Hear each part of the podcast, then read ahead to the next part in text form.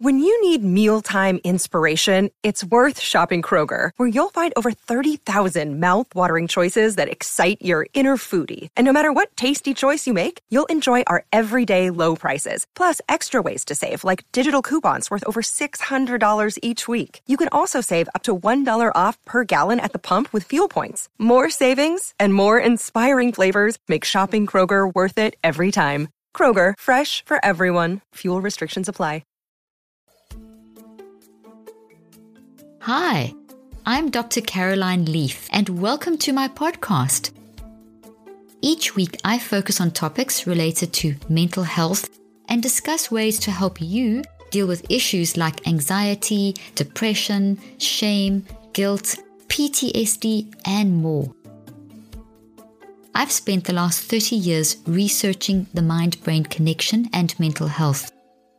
I worked with patients who suffered from traumatic brain injuries struggled with anxiety, battled with learning issues, and often worked with families to resolve major relationship and communication problems. In this podcast, you will hear the advice I gave to my patients and the techniques I developed and used to help them find healing. My goal is to give you simple, effective, and practical tips and tools to help you take back control over your mental, emotional, and physical health. Before I begin today's discussion, I want to take a moment to thank everyone who has supported this podcast either by leaving a review, spreading the word, sharing episodes with friends and family, and posting about this podcast on social media. I love reading your reviews and learning how I can make this podcast even more helpful. Now back to today's podcast. In today's podcast, I'm going to be talking about a really important topic Alzheimer's. I'm going to be talking about what it is, what do we know about this, Where, where's the current research going, and is there anything that we can do to prevent Alzheimer's, and what can we do if we have loved ones who are maybe suffering from Alzheimer's. The reason I decided to challenge this very, to take up this challenge of discussing this very important topic is because I get so many questions about this. And in my 25 years that I practiced clinically, I worked with a number of patients and families that were diagnosed with Alzheimer's and dementias. And I've also been very interested in following this research and the trends over the past 30 years in this field. And what struck me the most about this very mystifying and frightening problem is that we don't really have clear answers, despite the millions of dollars spent searching for causes. And when I say we don't have answers, the direction of research has been strongly in the direction of trying to find a medication to fix it. And that hasn't worked. So the new there, has been a shift in the research, and, and that research has started looking at Alzheimer's as a lifestyle disease. And if it's lifestyle, is it preventable? And I'm actually very happy to share with you that that is what the research is starting to show that Alzheimer's is a preventable lifestyle disease. That there's many factors that are combined together. It's not just one cause. There isn't just one genetic cause or one biological cause or one lack of something that's causing it but it's a whole combination of factors. It's still very unclear how all these factors interact to cause, to result in the symptoms of Alzheimer's, but there certainly is a trend and a pattern. And that's what I'm going to try and explain to you today and give you some tips to help you set up a preventative lifestyle so that you don't get the, the Alzheimer's and dementias. And also to, if you are, if you already have a loved one who's suffering from this diagnosis and battling, what can you do for them? So, when it comes to Alzheimer's disease, generally professionals describe it as a process of neurofibrillary tangles and amyloid beta plaques. And what those are, they called those are called the neuropathological hallmarks of this disease. And what those are, they're like little um, little blobs on the outside of the, the brain cells, and then inside the brain cells, it's like a bundle of all these tangles that get all tied up in knots. And that combination of these tangles and little plaques on the outside tend to cause the cells to sometimes to die and also just not to function properly. And some of the first symptoms of Alzheimer's are short term processing. So people battling to process information as they're listening. And then that rate gets worse and worse. Short term memory problems, not being able to remember what they've just done or just said from a few minutes or a few hours ago, depending on how, how much they, the symptoms have progressed. What is very often a symptom is that there's a very good recall of long term memories that can talk in detail about what happened to them when they were very young and they can remember those very deeply, uh, very, very intensely. But the short term memory and processing and cognitive processing and understanding and being able to follow complex commands, that becomes progressively more impacted.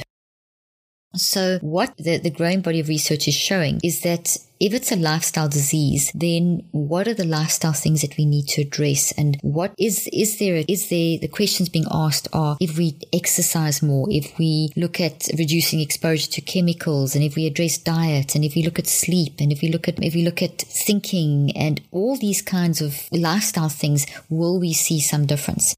And so far, there's been a lot of research, as I've mentioned, the Buck Institute for Research on Aging has actually shown quite a dramatic improvement in patients diagnosed with Alzheimer's disease when they've been put into a, onto an individualized lifestyle type program where they're looking at sleep and exercise and diet and addressing building building the brain like they call it cognitive res- reserve where you actually build the brain by doing exercises that will help help you think and learn and get extra brain cells growing in your brain. And the another another research another study that's very famous is called the Nun study that was originally done at the University of Minnesota and then and then Kentucky and where they followed a number of nuns over a number of years and they showed that after they died when they did the autopsies that even though the nuns had extensive neurofibrillary tangles and plaques which are considered the the hallmarks of the disease as I mentioned even though on on autopsy they found lots lots of these plaques and tangles. None of these nuns actually showed the symptoms of Alzheimer's disease in their lifetime. These nuns actually led lifestyles that focused on very disciplined and detox thought lives, extensive learning to build cognitive reserve, a very healthy diet, and exercise and great sleep patterns. And so even though they had the actual physical symptoms in their brain, their lifestyles seemed to be blocking the, those physical structural problems from actually manifesting symptomatically during their lifestyle. And so studies like these have really triggered a good trend of research in this direction. One of a, very interesting study that came out of Yale showed that a, a, very important mind or mindset is not to have fear about getting Alzheimer's and fear of aging. You see, what's happened with the media and with all this research going on into Alzheimer's is there's a constant message in the media of so many more people by this year, 2020, whatever, there's going to be so many more million people affected by Alzheimer's. I mean, it's costing this and it's costing that. So there's a lot of fear messages. It's almost as though the message through the media has come through as being, well, it's inevitable. You're going to get Alzheimer's and there's nothing we can do about it. And that's created a lot of fear. And so interesting studies have been done in this direction. And Yale brought out a study showing that, that the actual fear of getting Alzheimer's may be one of the triggers that starts the process, that actually activates the plaques and tangles or increases the number or makes those, um, it causes those structural changes to manifest. I mean, there's a lot of research that's been done on fear, and fear in itself creates a very damaging signal through the brain. Fear is a mind action. It is a mindset. And when you fear, it's your thinking and your feeling and the choices that you make that is generating a very damaging quantum electrochemical and, chem- and magnetic signals through the brain, which creates chaos in the brain right down to the level of the DNA. And that in turn affects the entire genome of the body. When Yale released the study, they showed that negative beliefs about aging and worrying about getting Alzheimer's and, and being scared of aging actually predicted people getting Alzheimer's disease. They showed that individuals who fear and hold a lot of negative beliefs about aging are more likely to show the brain changes associated with Alzheimer's disease, and these symptoms were manifesting in their life quite early on. This study also demonstrated a link between the changes in the brain seen in Alzheimer's disease, disease to these culturally based psychosocial beliefs, which is this, which is the big fancy word for the message of the media that this Alzheimer's is inevitable. And the stress that's generated, or the toxic stress that's generated by these negative beliefs, is reducing um, the resilience of, of individuals and it's being internalized by individuals. And that internalization is damaging the brain. They even saw that the, the size of a part of the brain called the hippocampus, which is very involved in short term processing, which is what it's very active now while you're listening to me. Your hippocampus is very active because it's processing what I'm saying and it helps to build what I'm saying into memory. And what they found was people that have a lot of fear is that the hippocampus reduces in size. So there's definite associations between fear and damage to the brain that can then activate these kind of symptoms. Another study done by the University of Arizona and the University of Alberta and Harvard showed that the kind of thinking that we have, this negative toxic thinking, in addition to lifestyle, being exposed to chemicals, but not having a diet that has enough zinc or various different, to all the different minerals and vitamins that we need, can affect how the, the structures deep down inside our brain called microtubules, where which they propose is where the memories are actually stored, those get very damaged. And these little microtubules rebuild themselves every few hours, and they're very involved in helping the brain and the body to function at a high level. And if this process of them rebuilding is affected, it does set people up for Alzheimer's disease. And it seems to be that thinking, toxic thinking plays a major role in the effectiveness of these little microtubules. So I know this is a lot of sciencey stuff, but what it's really saying is that there is a very strong impact of our lifestyle, how we're thinking, how we're eating, what we're doing with our exercise, how we're sleeping. Those are definitely um, triggers that seem to be causing or activating very destructive brain processes. And there's definitely a link to these plaques and tangles, but there's definitely a link to how they are activated. And it seems to that the lifestyle diseases activate them. I remind you again of the nun study where they showed there were lots and lots of plaques and tangles in the brains of these nuns, but they none of them showed symptoms, the memory symptoms and the cognitive decline and so on that happens with Alzheimer's. And they were they, their lifestyles were were very positive and they worked a lot on cognitive reserve. And we're going to talk about some of those points in a bit more detail in a moment. The trend that I have observed in the research is that an individualized approach to preventing Alzheimer's is one that incorporates all these lifestyle factors with a heavy emphasis on building cognitive reserve and then focusing on diet, etc. So this is the approach that I use with my patients over 25 years, which I'm now going to summarize. And I'm going to break this into two areas. The first area is how we can build cognitive reserve. I'll define that and then give you some examples. And then the second area are the, the other lifestyle components like diet and exercise and so on. We're going to talk about this in terms of preventative at, at, first, and then I'll briefly talk about if you do have a loved one or know someone who's battling with Alzheimer's, how can you apply these principles with them as well? Okay, so the first thing is let's look at this concept of cognitive reserve. Cognitive reserve is a really good term. It's a really excellent term and it means that you've really been thinking and building your brain. Every morning when you wake up, you have a whole bunch of new nerve cells that you have pretty much given birth to. It's called neurogenesis. And in fact, during the course of the day, while you are thinking and feeling and choosing, you are using these new, new nerve cells in your brain to build the strength of your brain, to build this cognitive reserve, to build the thoughts that you're building during the course of the day. This also, as you're doing this, you are growing other branches in your brain. And, and this is all called neuroplasticity. This ability of our brain to use the new baby nerve cells, the neurogenesis, and then to constantly build these into our networks and to add more and more branches. Actually, our brains are, will naturally want to build lots and lots and lots of these branches. You're constantly building them. You're building them now as you, as you're listening to me the way you build these branches and the way you use your, your nerve cells is going to impact the quality of your cognitive reserve.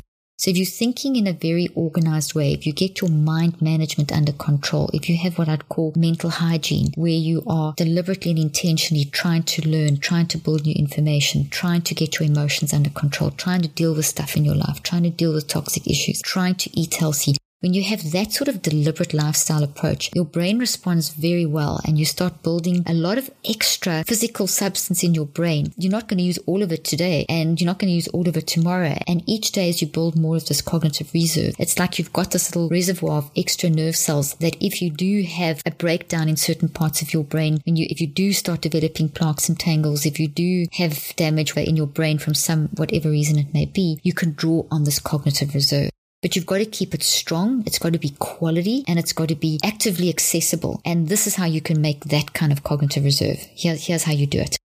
It means that you have to work on your short term memory and your long term memory. You have to put yourself into a brain building type of process on a daily basis. Research in this area from Harvard, Yale, Stanford, across the board, uh, universities across the board throughout the world have shown that things like more education, higher degrees in literacy, regular engagement in mentally stimulating activities, and so on results in an, in an abundance of and flexibility in neural connections. And that's what you want. You want lots of and you want lots of flexibility. And that builds lots of good quality cognitive reserve in, into your brain. So, in order to build up your cognitive reserve, you have to work on building short term and long term flexibility. So, short term and long term cognitive reserve. Short term cognitive reserve is kind of like flexibility in your muscles. You know, when you first start to exercise, everything's stiff and you're not very good at certain exercises. And then as you do more and more, you get better and better and you get more and more flexibility. And then you can learn a new exercise or a new skill. That's what that's how I want you to think of the short term. The short term is getting flexibility around what we call the synapses in the brain. I'm pretty certain you've heard about a synapse, and that's where and where the branches of the brain connect with each other. And there's a lot of stuff that goes on there and a lot of activity that's related to the initial short term processing of memory. From there, within 24 to 48 hours, the activity moves to the outer part of the, the little nerve cell, and that's called the dendrites, and that's long term memory. So we'll address that in a moment. So, before I give you some tips on how to improve your short term memory, let's just quickly talk about normal forgetfulness and forgetfulness that's a little bit more concerning. It's actually quite normal to forget. An example of this is the tip of the tongue phenomenon. We've all experienced that. In fact, it's so normal. The typical 25, the average 25 year old will experience about three to four tips of the tongue in a week, and it does increase a little bit with age, and this is really normal. When, when you have a tip of the tongue, it's like you just know what it is, but you can't quite remember. You can maybe visualize it. You can remember the, how many syllables or the first letter or something. And then a few hours later, it comes back.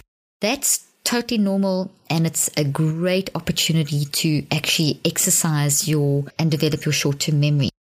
As soon as you catch yourself doing those tip of the tongue phenomenons, as soon as you catch yourself in a tip of the tongue moment, instead of just bypassing it, be very conscious and deliberate and aware of it. That in itself is immediately going to change the way that your brain responds and how it's functioning chemically and so on. And then maybe write it down, Google it, ask someone. In other words, find what it is that you can't remember and write that down and make a conscious, deliberate effort to remember it. So don't just let it pass. Use that as an exercise to develop your short term memory. Now, this is in contrast, tips of the tongue are normal, in contrast to where the word just completely drops out and it just doesn't come back. And that the whole, that there's no prompts, there's no, it just goes. And when a person's forgetting what happened a few moments ago, that's very uh, strong, that's stronger evidence that there's more of a dementia type memory problem. And if it's, especially if it's consistent, especially if it's happening a lot, that is a sign that something else is going on. Okay, so building cognitive reserve in terms of short term cognitive reserve, just being aware of the difference between tip of the tongue phenomenon and then the more what we would say pathological type of forgetting is already going to change the way that your neural buffering starts developing. So awareness, awareness of the difference, awareness it's okay to do this and I'm going to do something. Just that perception changes your brain. There's a lot of power in perception when it comes to short term cognitive reserve. When we're aware, when we self regulate, that's already building up cognitive reserve. When we're aware of how we, you know, forgetting, remembering, and so on. The second thing is being very deliberate and intentional about doing something about what you've forgotten. So, for example, I often forget the names of books and movies and actors, and I make a very deliberate effort to ask someone, look it up, write it down. I turn it into an exercise, in other words, to as a way of making sure that if I've had a tip of the tongue phenomenon, that I do remember it. I don't just let it pass. So you can use mnemonics, some great mnemonic tools that, are out there to help you to remember something that's a tip of the tongue phenomenon. You can do word associations. You can type it into your phone. You can carry a little journal around and write it down. As you are uh, remembering that, get a visual image in your brain, like a hook, which is, is in essence a mnemonic type technique where you hook the word onto a visual image to help you remember. It's just the mere practicing this that is important. Another great thing is practice memorizing your shopping list and telephone numbers. We've become so lazy with our iPhones and cell phones that we don't remember numbers anymore. I remember a day when I used to memorize everyone's number and we get we get lazy. So that's what I do. I deliberately and intentionally memorize numbers as an exercise as well. All this is really helping you build up this cognitive reserve, a short-term cognitive reserve. Okay, let's now look at a few exercises to build long-term cognitive reserve. Whereas short term is more catching that moment and making an effort to deliberately, intentionally remember these, these things that you've forgotten. Cognitive reserve is long term cognitive reserve, studying, it's learning, it's deep thinking to understand. It's gaining new knowledge. It's going deeper than just remembering what you've forgotten. It's actually deliberately and intentionally saying, okay, I'm going to set aside time today to read something with such depth and understanding that I'm going to build a memory of this. I'm going to learn this information as though you're preparing for an exam or as though you've got to do a presentation or give a lecture on this information. So it's a deeper level of thinking, makes a change beyond just the synapse and actually pushes pushes that information, the electrical stimulation and the quantum energy into the outer part of the nerve network and you start growing little dendrites, which are branches that are made up of these little special microcomputers in your neurological little quantum microcomputers in your brain. And that is excellent cognitive reserve. What I do is every single day I have set aside between one to two hours a day and I don't skip a day where I will study new information. Where I will deliberately and intentionally sit down and take new information that I need, that I'm interested in. You know, you can take information that you're interested in, which I advise because it's so much easier to do this. But I take information that is beyond my scope of knowledge. So I challenge myself to learn new information in an area or a field that is, that is, is of interest to me. And I do this normally first thing in the morning where I catch up with my research of the day related to brain science. And then I select something within that that I will really study deeply.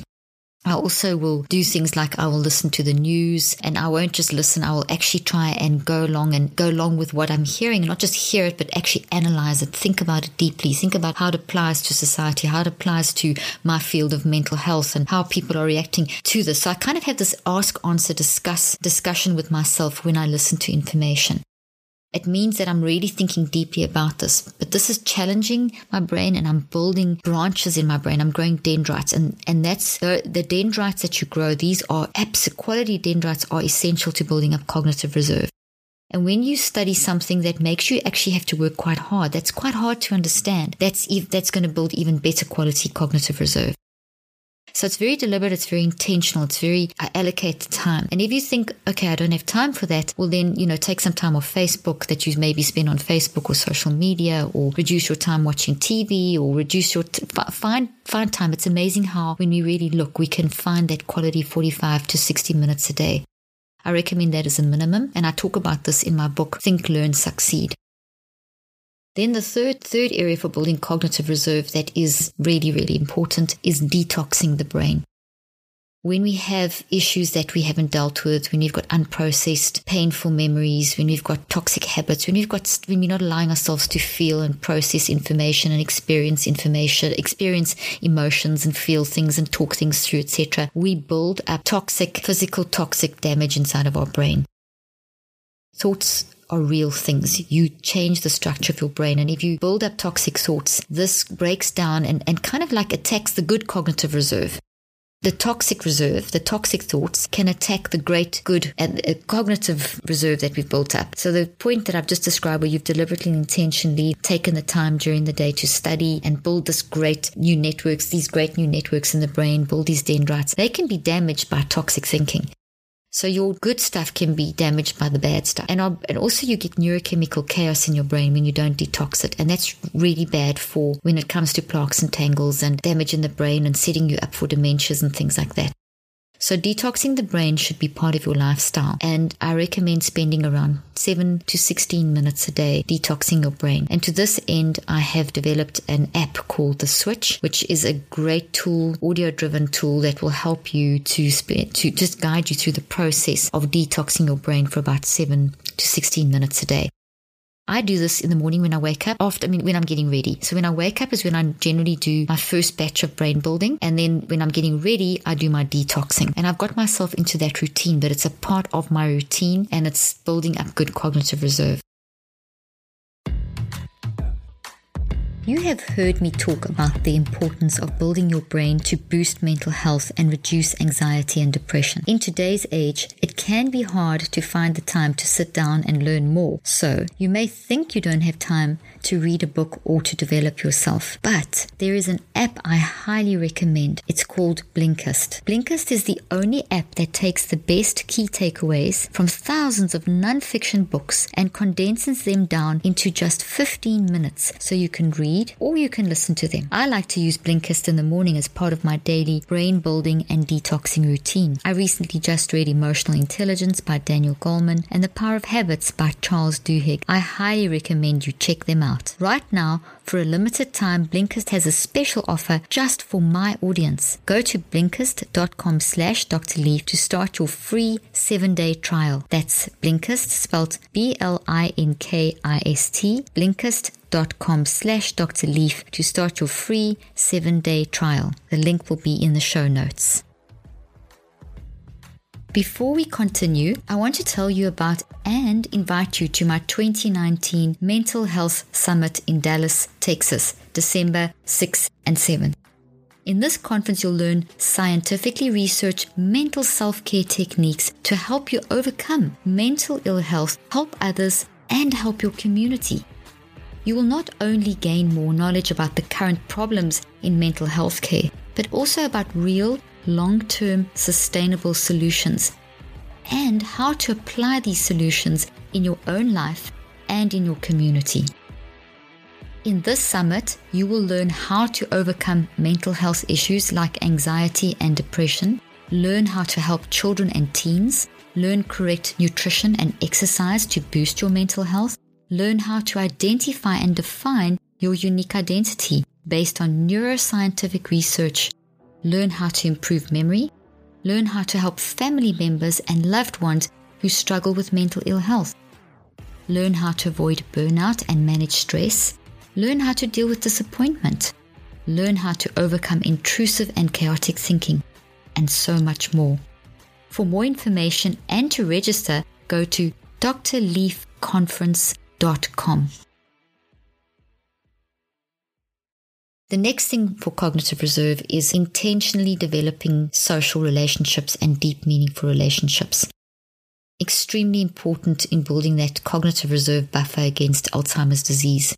We, we designed for deep, meaningful relationships. And when we have deep conversations with people and we connect and we sort out issues and we experience positive emotions and share ideas and have these great conversations, it's changing your brain. It's growing branches in your brain that are building this buffer of cognitive reserve. And, and so when you go into, into stages of your life where maybe you are a little bit lonelier or you are going through some sort of emotional challenge, the connections you've built in these deep developing these deep social connections is going to really step in and help a lot in that situation. It's you're going to draw on those to help you. There's a lot of research that is showing that isolation really damages the brain and feeling lonely and that that that is a big contributor to Alzheimer's disease and to the dementias is, is loneliness and not having those deep social connections.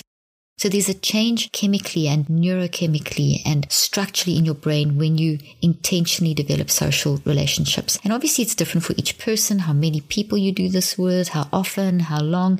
It's very much up to you individually. You may only need a few of these. You may need a lot depending on who you are, but make it part of your lifestyle. And then other very logical ways of building cognitive reserves as buffers include reading, reading, reading, reading, reading, and thinking about what you read, and then listening to podcasts and listening to um, listening to information. Like when I, I mentioned, when I listen to when I do exercise, I have a podcast playing. When I'm relaxing in my sauna, I generally will have a podcast playing. And then when I'm listening, I don't just listen, as I mentioned already. I really ask, answer, and discuss, and try to apply that information, and maybe even have a conversation with my husband or my kids or friends over lunch. I apply that. I try and listen to different opinions and I try and learn something new about what I already know or look at it from a different angle. So I'm always challenging myself mentally, and this is very good for building up cognitive reserve. Another great way is to watch a video or listen to a podcast and then analyze it and write down your analysis. So not just listen and talk about it, but actually watch, listen, and then right, analyze it and break it down into points and summarize it. So, so in other words, write about it. Um, you might pause, as you're listening, you may pause the button frequently and stop and write down what you've just heard and analyze that and, and think about how you're going to use that information to maybe teach someone else something or think about you using that information for an exam, even if you're not. But just by getting yourself into that mindset that I need to know this information in order to analyze it is very, very important.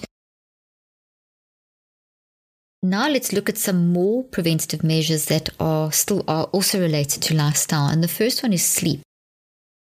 Dr. Lisa Genova is a neuroscientist and she wrote the book Still Alice, you, you, and which was made into a movie, and you might have seen that. And she has done very interesting um, work in Alzheimer's disease, and she truly believes that Alzheimer's disease can be prevented. I, I totally agree with her.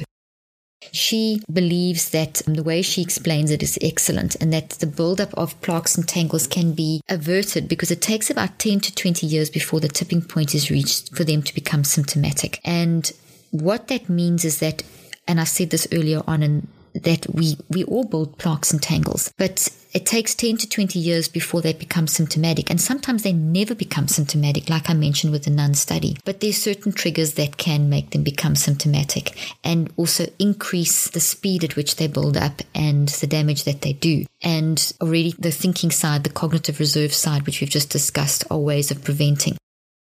But in addition, Dr. Lisa Genova talks about the importance of sleep, and she's not the only neuroscientist. There's a lot of research showing the importance of sleep in preventing the buildup of plaques and tangles. And basically, when we sleep, it's almost like we're having a deep cleanse in the brain. When you go into the slow wave, deep sleep, there's certain cells in your brain called glial cells that I like to call our housekeeping cells. And what these cells do is, besides being involved in cognition, they're also very involved in cleaning up your brain. The glial cells literally rinse cerebrospinal fluid, which is a fluid that flows through the brain and the spine, and they rinse it through the brain. And this clears away a lot of the metabolic waste that accumulates during the business of being awake. So when you're awake, all the thinking and things that you do doing is is basically that you and you're keeping yourself alive and so on. All this is is metabolism, and and we always have waste products from metabolism, from thinking and from physical metabolism, and this accumulates. So at night time when we sleep, we need to clean out this metabolic waste, and that's a large role that is happening while we are sleeping and especially during slow wave deep sleep, the glial cells rinse rinse out, rinse the cerebrospinal fluid through our brain. So think of it like a kind of a, a garden hose or a floor cleaner or something. Here come the glial cells and they're rinsing out the, the brain as you're sleeping and getting rid of the toxic waste. Bad sleeping patterns can cause the amyloid beta and the tau neurofibrillary tangles to basically pile up. Sleep is essentially like a deep cleanse where it washes away the amyloid beta and the toxic waste buildup. So sleep is obviously very important. We all know that. But panicking about sleep is not going to help you. So don't panic now and think, oh my gosh, now I'm not sleeping. I'm going to get Alzheimer's. Remember what I said at the beginning of this podcast that fear in itself increases your chance of getting Alzheimer's. So fear of not sleeping is going to do that too. So the big thing is, is to calm down and relax about your sleeping. If you have a bad sleeping pattern, that's okay. You can get this under control. And one of the first ways of getting it under control is trying to remove the fear out of not sleeping. Remember, they don't really know how many hours all of us should sleep. Yes, there seems to be an ideal of six to eight hours, but it's very different for every person. And it also differs according to your job, your lifestyle, what you're going through at the moment. But there are some basic things that you can do to start helping you get a healthy sleep pattern. There's obviously also multiple reasons why a person can't sleep. I mean, it could be from medications. It could be from having a reaction to an illness or something like that. So the first thing about sleeping is not to panic about it. The second thing is to make sure before you go to sleep at night that you've addressed the thoughts that you have, the, everything that's been going on in the day. One of the worst things is to fall asleep with undealt with issues because those undealt with issues are also being sorted out at night. When you sleep, your body regenerates and your mind is sorting out your thinking. So if your thinking is chaotic as you fall asleep, it will result in chaotic sleeping. So it's a great idea that just before you go to sleep, that either mentally or write it down, you work out, okay, today this and this and this happened, or these issues I'm still concerned about. I can't fix this now, but I can fix this tomorrow. You know, to bring order out of the, out of this potentially unpredictable day of thoughts that you've had. Get yourself some closure and some action plans of, okay, I'll handle this tomorrow. I'll handle this next week. So you go to sleep. You've acknowledged that you've got it dealt with. That is probably one of the key main reasons why people don't sleep. So if you can work on that, it's going to help you tremendously. And then there's natural ways of, of sleeping. Diet plays a huge role. Hormones plays a huge role. Uh, you can take things like melatonin and GABA, and you can also exercise close to bedtime, which can make you very tired. Now let's talk about diet briefly. There's a definite link between the modern American diet and Alzheimer's disease. And in fact, they even call Alzheimer's disease type 3, or there's some research that's indi- that calls Alzheimer's disease type 3 diabetes, showing that it's linked to the impacts that diet, that the modern American diet processed food like products have on the gut and the gut brain connection and it how it messes with, basically messes with the, the microbiome. And it also causes a, an increased release of amyloid beta protein, which is a very important protein for the brain and the body. But when it's, when it's released in large quantities, it accumulates, it gets into the bloodstream, bashes through the blood brain barrier, pretty much damages it, and then accumulates in the brain. We know that amyloid beta plaques are part of the hallmarks. We see this in people with Alzheimer's and it, over 10 to 20 years it builds up. But definitely the more of a modern American diet that you eat, the more this increases. And the more you've got, the more amyloid beta that you're pouring into your brain, toxic amyloid beta you're pouring into your brain through the modern American diet, the more you're actually setting yourself up to increase the plaques and tangles. And this is one of the contributing factors. So we definitely need to watch the modern American diet. We need to watch the processed sugars, the salts, the fat laden, the bad damaged fat laden foods, which are can in, impact cause um, cardiovascular disease and diabetes and stroke and allergies, and all those things can also contribute to dementias. So there's like a whole disease process that can get set up that can then have the dementias and like Alzheimer's as one of the consequences. For more information on, on this, see my book, Think and Eat Yourself Smart. And then the last tip I want to give you in terms of prevention is exercise. There is extensive research on the importance of exercise as a preventative tool against Alzheimer's disease. In essence, the studies show that people who exercise often improve their memory performance and show greater increase in brain blood flow to the hippocampus. And that's a key brain region that deals with converting short to long term memory and processing information. It's working hard as you're listening to me now, which I also mentioned earlier on. And this is, these are areas that are particularly affected by Alzheimer's disease early on in the disease and as the disease progresses. So for more on exercise, I also recommend you see my book, Think and Eat Yourself Smart. So in terms of someone that is has early signs of dementias or Alzheimer's, then I, the, what I would recommend is that you take all these tips that I've given you and you work actively with them on making all these tips a very big part of your lifestyle. So what I would do with my patients, for example, is I would get the family involved, the caretakers involved, I'd set up not just one person, but get a team of people because it's a lot of work and it's a lot of, it can be a lot of emotional strain. You must never just have one person. You need to have more than one person involved. So to get a team and to then look at these points and to really build this into the daily routine of that person. The more independent they can be in the exercises, the better. But it's daily exercise, daily detoxing, daily building the brain, diet, sleep, exercise. All of these need to become a routine. It's almost as though you need to sit down and work out a whole program and schedule for that person and get a team of people to help. For someone who's in advanced stages, obviously there's, they're going to be much more reliant on you doing this for them. So obviously diet and exercise, those are things that depending on how, how bad they are, you're going to have to help. You're going to have to have a team of caregivers even more actively involved. If they aren't able to read anymore, you can read to them. If they aren't able to really process or discuss things, it doesn't mean that you can't explain things to them. So you could read something or show them something from the news or show something to them that a movie that you know that they used to love and watch the movie with them and then talk about the movie In other words, keep the mind stimulated. What I saw happening so much when I was working in, in clinical practice and I would go to a lot of the old age homes to see my patients is they were just left to sit there and just drugged and like sitting and doing nothing. And that's not good enough. You need to mobilize teams of people in your church, in your community. I mean, this is a great community outreach to go and sit with these people and read to them and watch movies and talk to them and keep stimulating the brain. This really is important in terms of helping to address, to arrest the progress and to try to stop it getting worse and to improve the quality of their lifestyle. So, in summary, we need to be active participants when it comes to the health of our brains and to teach ourselves and our future generations how to safeguard our precious ability to think.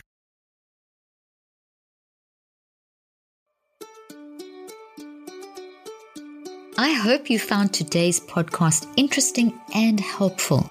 If you want more tips and help with managing anxiety, depression, and mental health, be sure to visit my website at drleaf.com and to sign up for my weekly newsletter, where I also include a schedule of my speaking events and so much more.